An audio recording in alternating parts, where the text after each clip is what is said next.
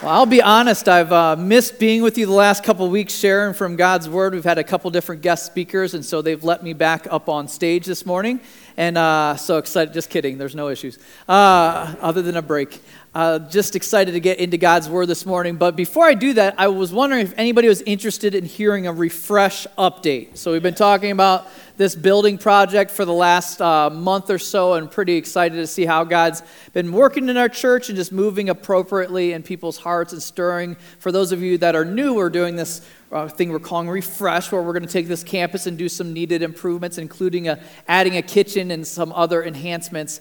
Uh, but we were shooting for, and we initially talked about this as a congregation, that the initial estimates were around $300,000 to raise, and so it was, knew it was going to be something that needed to stir in people's hearts in order to hit a number like that. And so we were praying towards that end. But I was talking to different elders, and through this whole process, I was thinking, you know what? It'd just be wonderful because there's always those unexpected expenses that come up in a building project to have a little bit of a cushion towards that. And so we were just praying towards that. And I kept saying, man, it'd just be nice if we just hit the 350 mark. Different elders I've talked to, I said, man, that would be just great. And so uh, praise the Lord this last week after all the tallies came in, we landed at 353 uh, for that. And so uh, obviously there's something that's going to be, yeah, praise the Lord, right?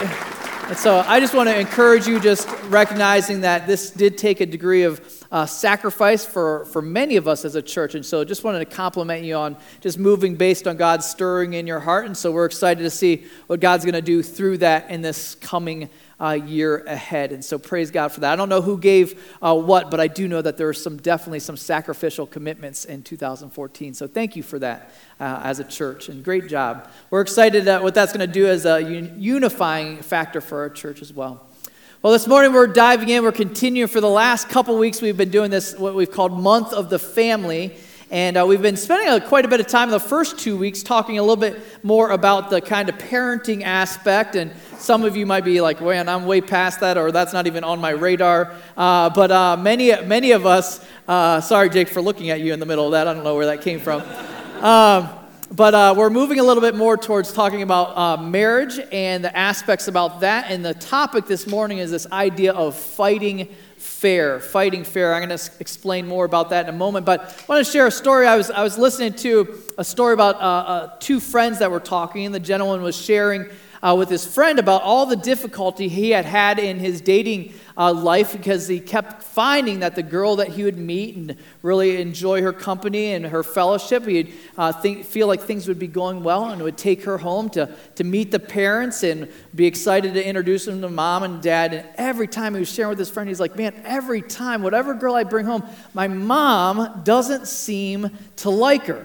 So I don't know if anybody had to deal with that in their dating experience, but he was just frustrated at this situation. So he came up with this conclusion. He said, You know what? What I'm going to start doing is I'm going to try to date somebody that's more similar to my own mom. I know I, I like my own mom, so I can look for somebody that's kind of wired up like my mom and look for that, that right fit. And he thought, Man, for sure, he had met this girl She's real similar to the mom and, and, and was like, man, this is going to be perfect. She has a similar personality, similar taste, even mannerisms, different things just like his mom. So at Christmas, he decided this was the perfect time to introduce her to his, uh, to his mom and dad. So they went home and his friend was asking, like, so how did it go? And he's like, oh man, it went fantastic. My mom absolutely loved her, but my dad couldn't stand her.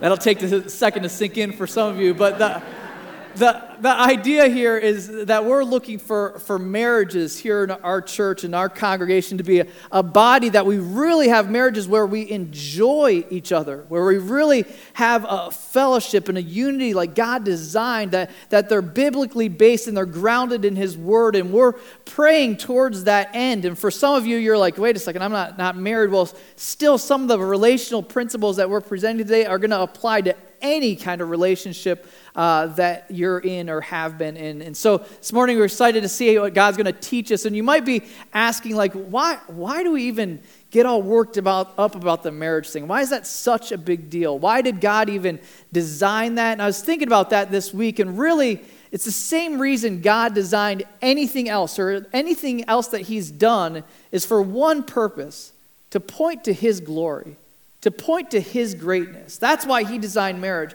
He wants marriage to be in the same way that a beautiful sunrise or a, an amazing mountain range or glancing out at the vastness of the sea points to his glory. A marriage, a healthy Christian marriage that's centered in Christ, can do the exact same thing. It can proclaim his greatness. The way that two unique uniquely different and different kind of personalities, God bringing two of them together and uniting them to complement each other can be a beautiful thing. The way that it can be a serving experience where one is serving the other perfectly, in the, uh, and in that marriage, it's for a lifetime, is represents the same commitment that Christ had to us, the commitment that He has to the church. It's an awesome way to point to His glory, even through our marriage. It's awesome potential within our relationships. But not to mention that, the other reason we want to pursue marriages that are healthy and God honoring is let's be honest, when we walk down the aisle, and you remember that day, like if you are married, the guys are looking at me like, I don't remember the day, it hasn't happened yet. But, uh, uh, but, but you, you think back, I can picture my wife's face walking down the aisle.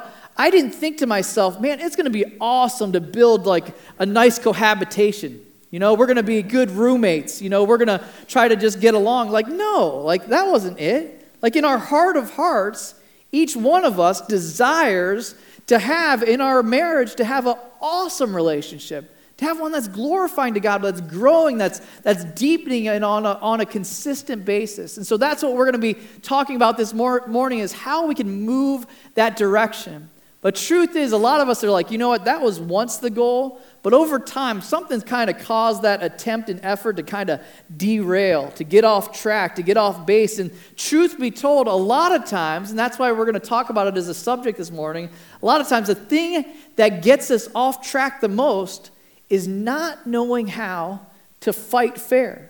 Just because you've been married a really long time doesn't guarantee that you figured out that whole communications piece, that you figured out how to fight fair, how to love each other, and do a good job with that.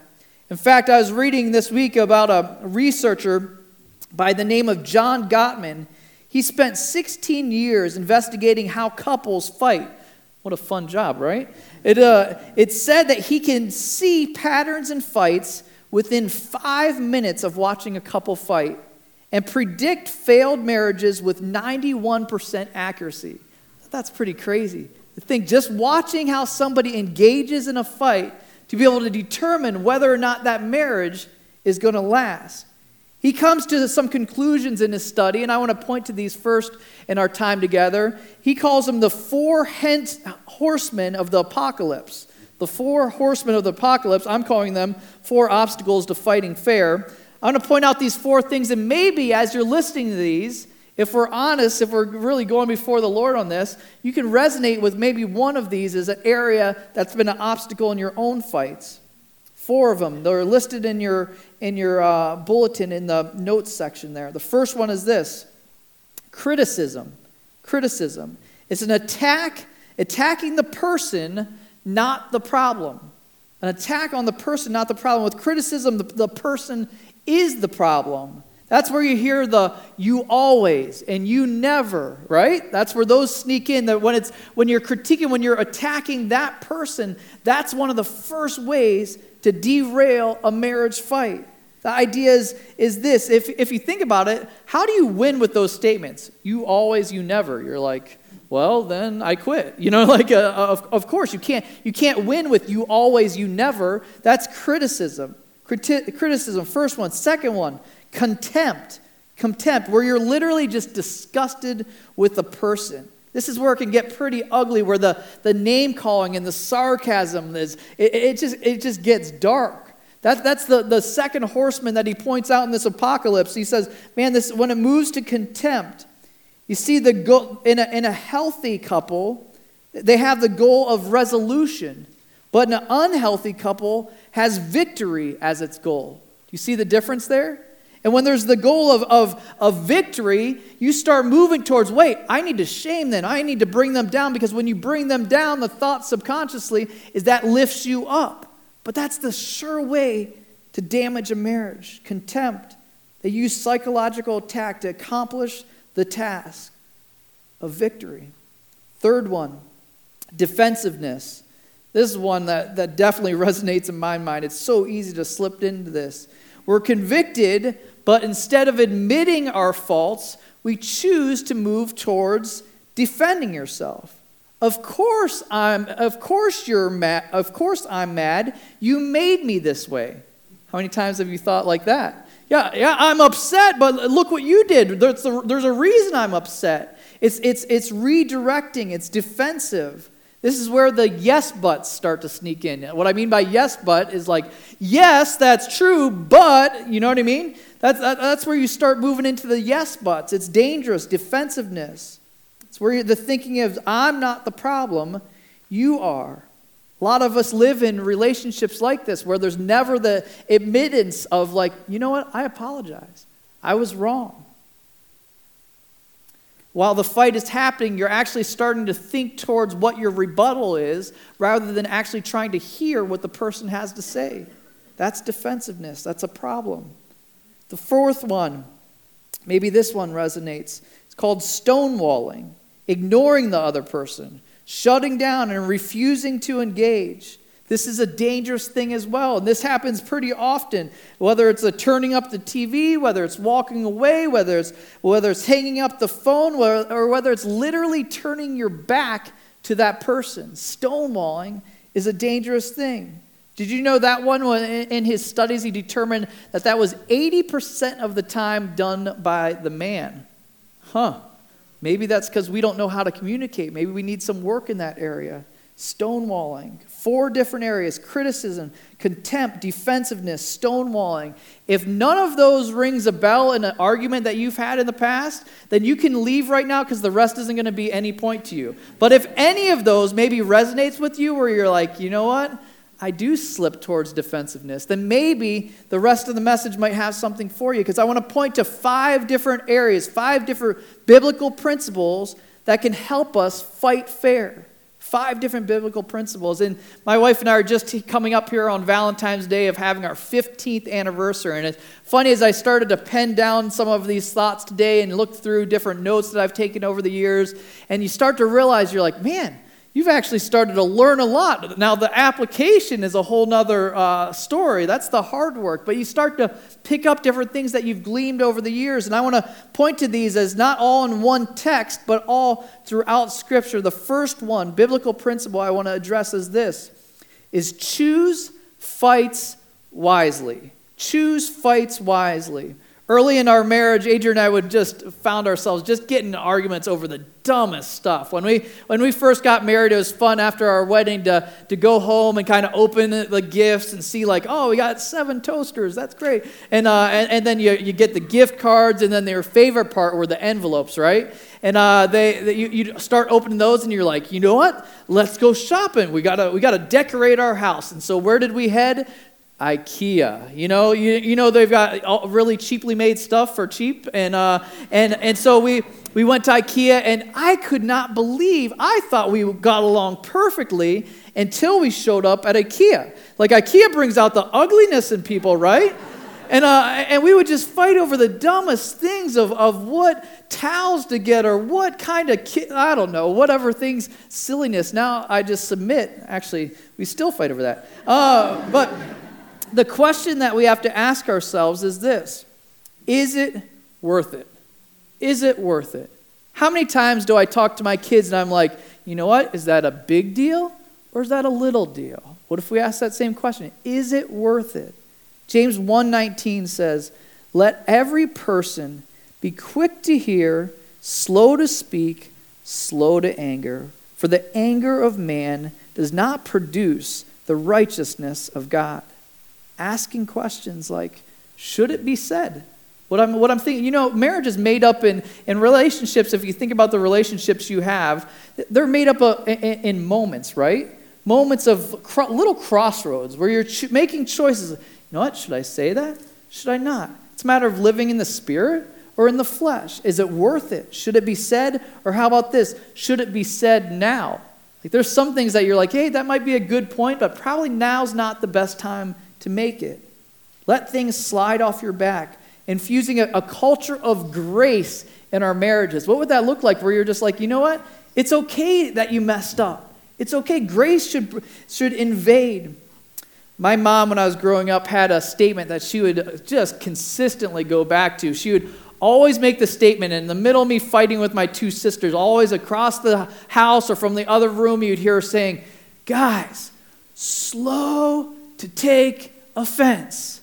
Slow to take offense. And we're like, Where's the fence? Where are we going to take offense? And, uh, and she's, she's like, No, slow to take offense. Slow to take offense. Don't be so easily angered. I like this quote Patience announces that you're not in charge. Patience announces that you're not in charge. It gives God a chance to work in the person's heart. When we start to question parts of our spouse, we don't acknowledge God as sovereign. He is in charge of sanctification, not me, right? Isn't that a little bit of a weight off of our back? I'm not trying to fix them. We have to get off that mentality of solving them and let God do what He's supposed to do. My wife last week in the, in the message, uh, and, and, it was talking about a topic that was completely unrelated, but she knew that, that to this, but she knew that this message was coming up. She gives me a little elbow and she goes, Scott, she's like, you should have me come up next week and share how a lot of times I'm just quiet and let the Holy Spirit do the work in your heart. I'm like, I'm like, I'm not handing you the microphone to say that. And, uh, and so, so we were joking about that all, all week this week, but that's so true. Like, how many times she'll just kind of give me those puppy dog cute eyes of hers and just be quiet and then oh then the holy spirit goes to work. Any guys ever been there before? Starts nudging starts convicting starts doing only what he can do and, and sometimes i actually get right and go back and own my stuff with her. But choosing your fights wisely. Don't try to do in your spouse what only jesus can do. Don't try to do in your spouse what only Jesus can do. So choose fights wisely. Next idea, biblical principle staying on topic. Staying on topic. It's not the time to bring up all of your complaints and all of your issues with the person in the heat of the debate over whether you put the milk back in the fridge, right? Like, that's not the time to bring up your concerns. This idea the, the fights can be where the, histo- I wrote this down, fights can be where the historian comes out in all of us, right? Like all of a sudden we're an expert historian. We remember every single fact. And you're like, wait a second, I, thought we worked through that in 1994. You know what I mean? Like that, I thought that was solved. We moved past that. But the truth is, in unhealthy relationships, it's easy to linger on things. That's the truth is, is to expose bitterness in people where things haven't been resolved. You need to stay on topic. Stay on topic. Ephesians 4:30 says, "And do not grieve the Holy Spirit." It's an interesting thought of making the Holy Spirit sad.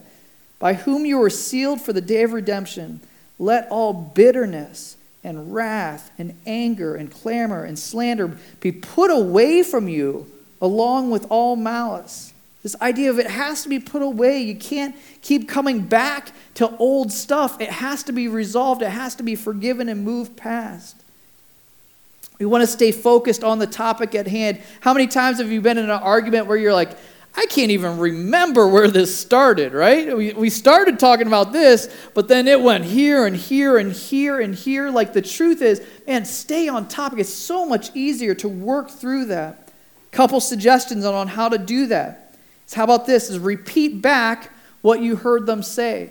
Hey, I, I hear you saying this. And then give permission for them to correct areas that, that, that, that you've missed it, right? What what if that, how would that change what your fights looked like, right? If you start to say, you know what, Th- this is what I'm hearing you say right now. Is that, is that correct? And that person is, it, it, it shows value, it shows concern in what, what's being said there. Repeat back, allow them to correct.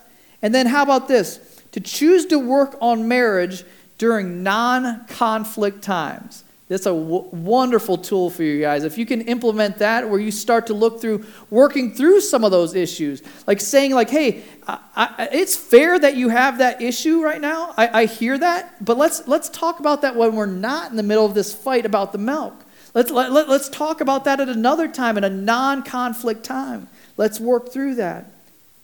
I was listening to a message by Craig Groeschel recently. He mentioned two questions that he asks his wife often. I thought these are great for non conflict times. He says, he asks these questions. He says, What are three things that I do that bless you? Asking your spouse, what are three things that I do that bless you? And then what are three things that I could do better? Wouldn't that be profitable to think through that? We're so quickly to move towards all the, the negative and issues that we have. What if we took time to actually think like, hey, maybe our spouse isn't as bad as we think. Maybe there's a few things they are doing right. Take time to acknowledge those and during non-conflict times. What are three things that I do that bless you? What are three things that I could do better? I like those. Don't miss the positive. So, this idea of staying on topic, the next one I want to point to is don't allow it to escalate. Don't allow it to escalate. So many fights escalate unnecessarily. I thought this was interesting. One, one author points to rules like a train track crossing. He says, Stop, look, and listen. Stop what you're doing. A lot of times I think this is guys need to hear this. I know I need to hear this. It's like, hey, stop watching TV, get off the computer. If your wife or, or girlfriend or, who, or, or friend, whatever relationship you're, you're, you're dealing with, if they have an issue, stop and show the respect to actually listen to what they have to say. Stop, look. The look piece, I think, is important because it shows that you actually value them. When you take time to look in their eyes and hear what they're saying, how that changes things. Stop, look, and then actually look to listen. Look to hear what they're actually saying to you, how that could change things. Start in, in that conversation. I thought of, of this. What would it look like in our conversation of saying, like, hey, what you did, what happened here, what you did there made me feel this way? Instead of a personal attack on them, go back to how it made you feel. When you left the toilet seat up, it made me feel, I don't know, that was one, one of them. But, but how would that change your conversation if you're starting to want to hear how they're feeling, what's going on in their heart? And then what if we responded, I understand how you feel, I can understand why you would feel this way. What would that look? How would that change the landscape of your last argument that you play back in your head? You, when you start to actually get towards heart issues and not just an attack on the person. You see, empathy goes a long way. Ephesians 4:32 says, "Be kind to one another, tender-hearted, forgiving one another, as God in Christ forgave you." Was thinking about that word tender-hearted just in my preparation. Is that a word that my wife would use to describe me? Is that a word that somebody would use to describe you? That's what God wants to see in us is tender hearts, soft, empathetic. Empathy. I love this def- definition of empathy walking in someone else's shoes without stepping on their feet. I like that one. Walking in someone else's shoes without stepping on their feet. Couple ground rules to keep things from not escalating. This, this one I bring up with couple, young couples a lot. I before coming here as a young adults pastor, I've mentioned that before. We would meet a lot of couples prior to marriage and just talking through different things. This was one that we went to very often. Is this is never ever use the D word the D word being divorce.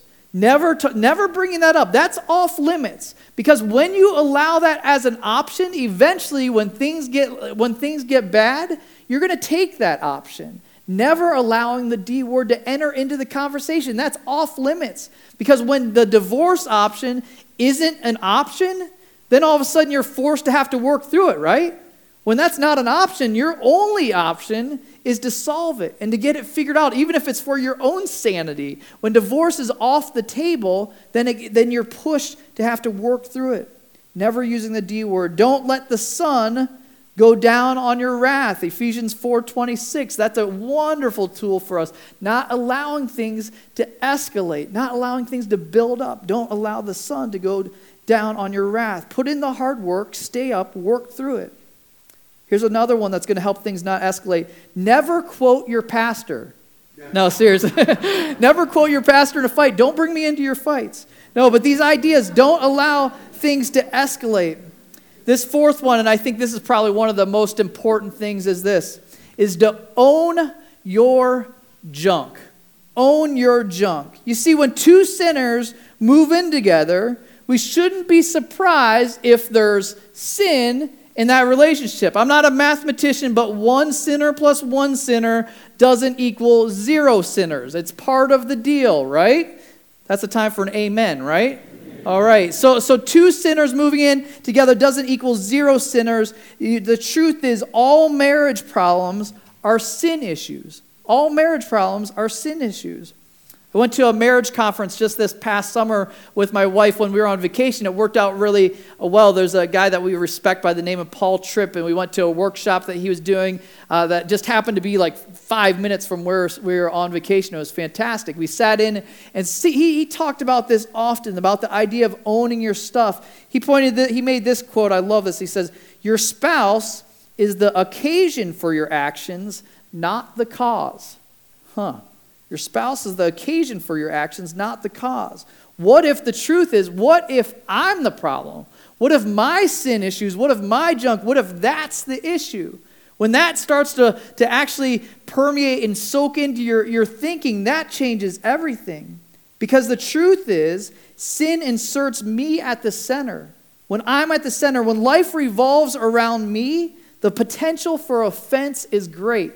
When life all revolves around me, when everything's me, me, mine, this and that, my wants, my needs, my preferences, then we're guaranteed to be offended.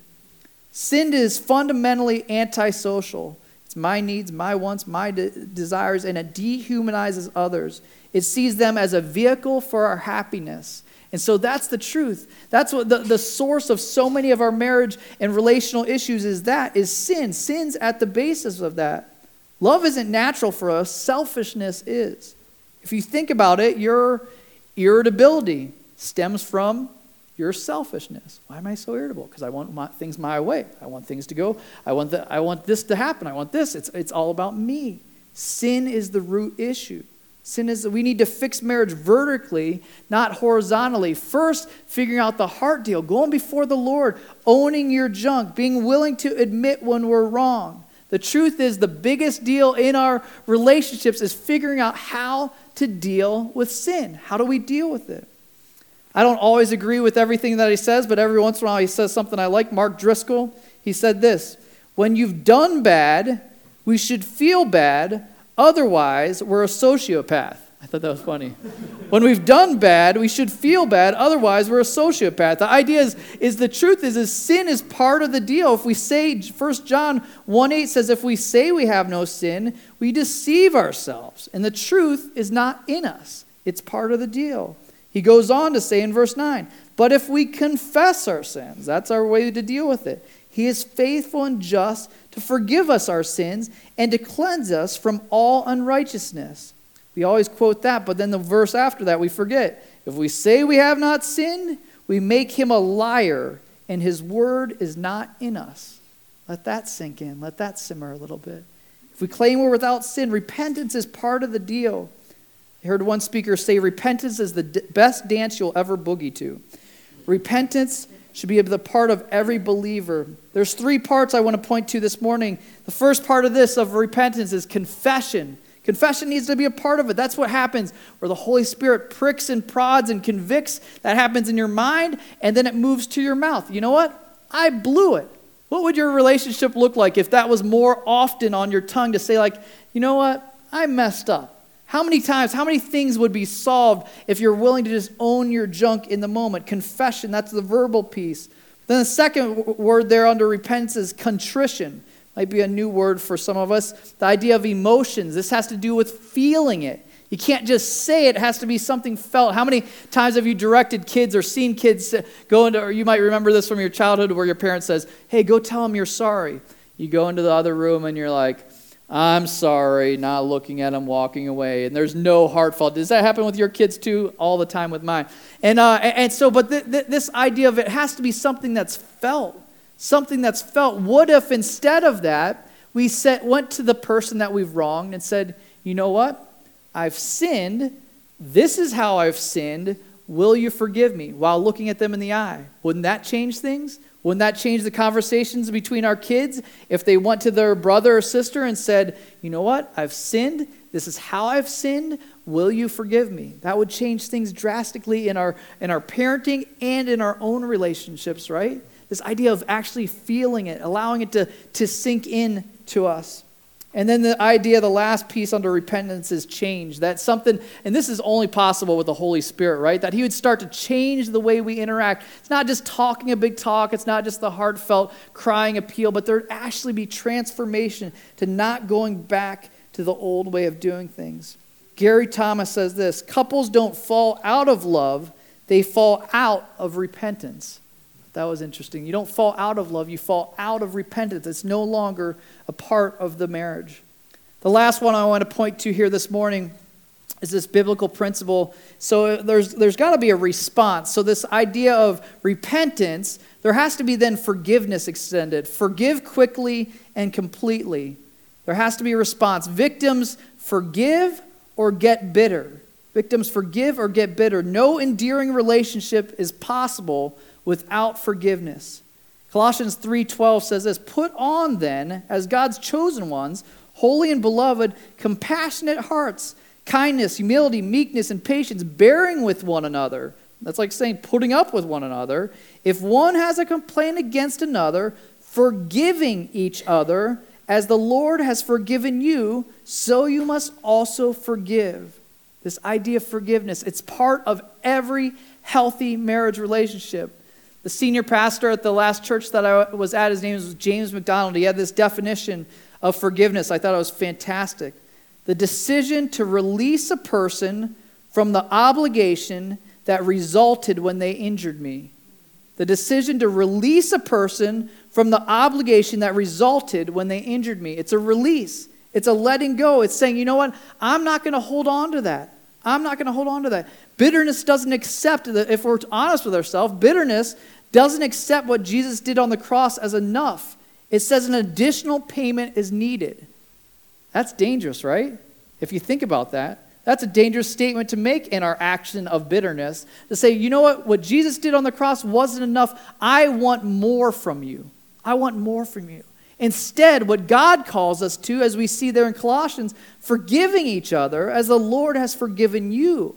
So you also must forgive. There has to be that passing on. You can't, you can't just uh, bask in God's grace and not extend it to others. This, the, the truth about forgiveness, a couple different thoughts on that as we conclude. Forgiveness doesn't just come at the response to an apology. Doesn't just come after an apology because let's be honest, sometimes that apology never comes, right? Sometimes that apology never comes. If we were just bound by only forgiving when there's an apology, man, we'd be holding a lot of stuff. The expectation is that forgiveness needs to be extended regardless. And the other truth about forgiveness is it's not a one time event. It's not just like, okay, they're forgiven and just move, move on. I mean, it can be in maybe smaller deals, but big issues. Forgiveness can be a process, right? It can be a process. It starts by going before the Lord and saying, you know what, God, I'm releasing this to you and letting you play the rightful role of judge rather than me. I'm releasing this to you. And I'm going to choose, remember that, that de- definition, the decision to release a person from the obligation that resulted when they injured me. I'm going to choose to release that person. I'm not going to think about it. I'm not going to dwell on it. I'm not going to talk about it. I'm not going to rehearse it in my mind. I'm done with that. I'm releasing it to you, God. And that might be something that needs to happen daily. Then it moves to maybe needing to happen weekly, then maybe to monthly. It's a process for many of us, especially with deep wounds. Forgiveness is not a one time event, but it's trusting that God is in the, in the process of working and doing sanctification in that person and in you. It's a release, and there's freedom in that, right? There's a freedom to release somebody. Here's a, one last truth I want to present is this is that forgiveness isn't the same as reconciliation. So you see, forgiveness is between is, is it only takes one person to extend forgiveness. We can extend forgiveness, and, and, and that, that's between us and God, and, and, we can be done with that. that. We can extend forgiveness. Reconciliation is the part that takes two people, right?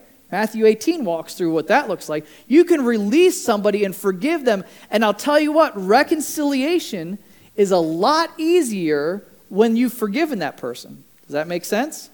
Reconciliation is way more feasible and way more realistic when there's been forgiveness extended. So, how are we doing on that? How are we doing on that? How are we doing with this forgiveness piece? That needs to be something that's a regular, constant part of our life.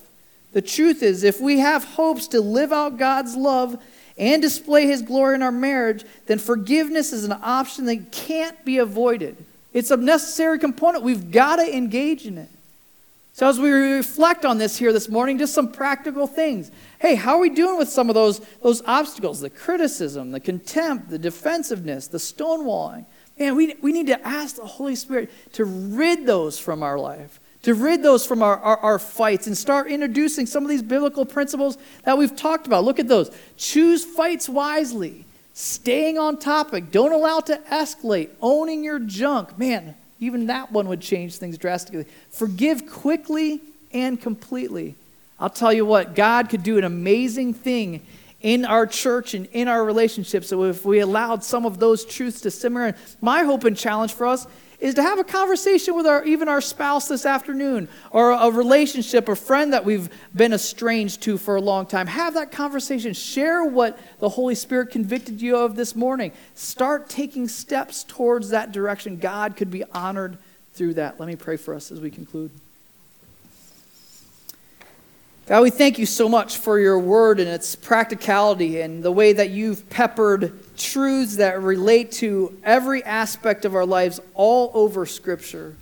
We thank you for this topic here this morning. And truth be told, as I, I preach this and as I share this this morning, I'm just as convicted of it as I'm sure anyone in this room is.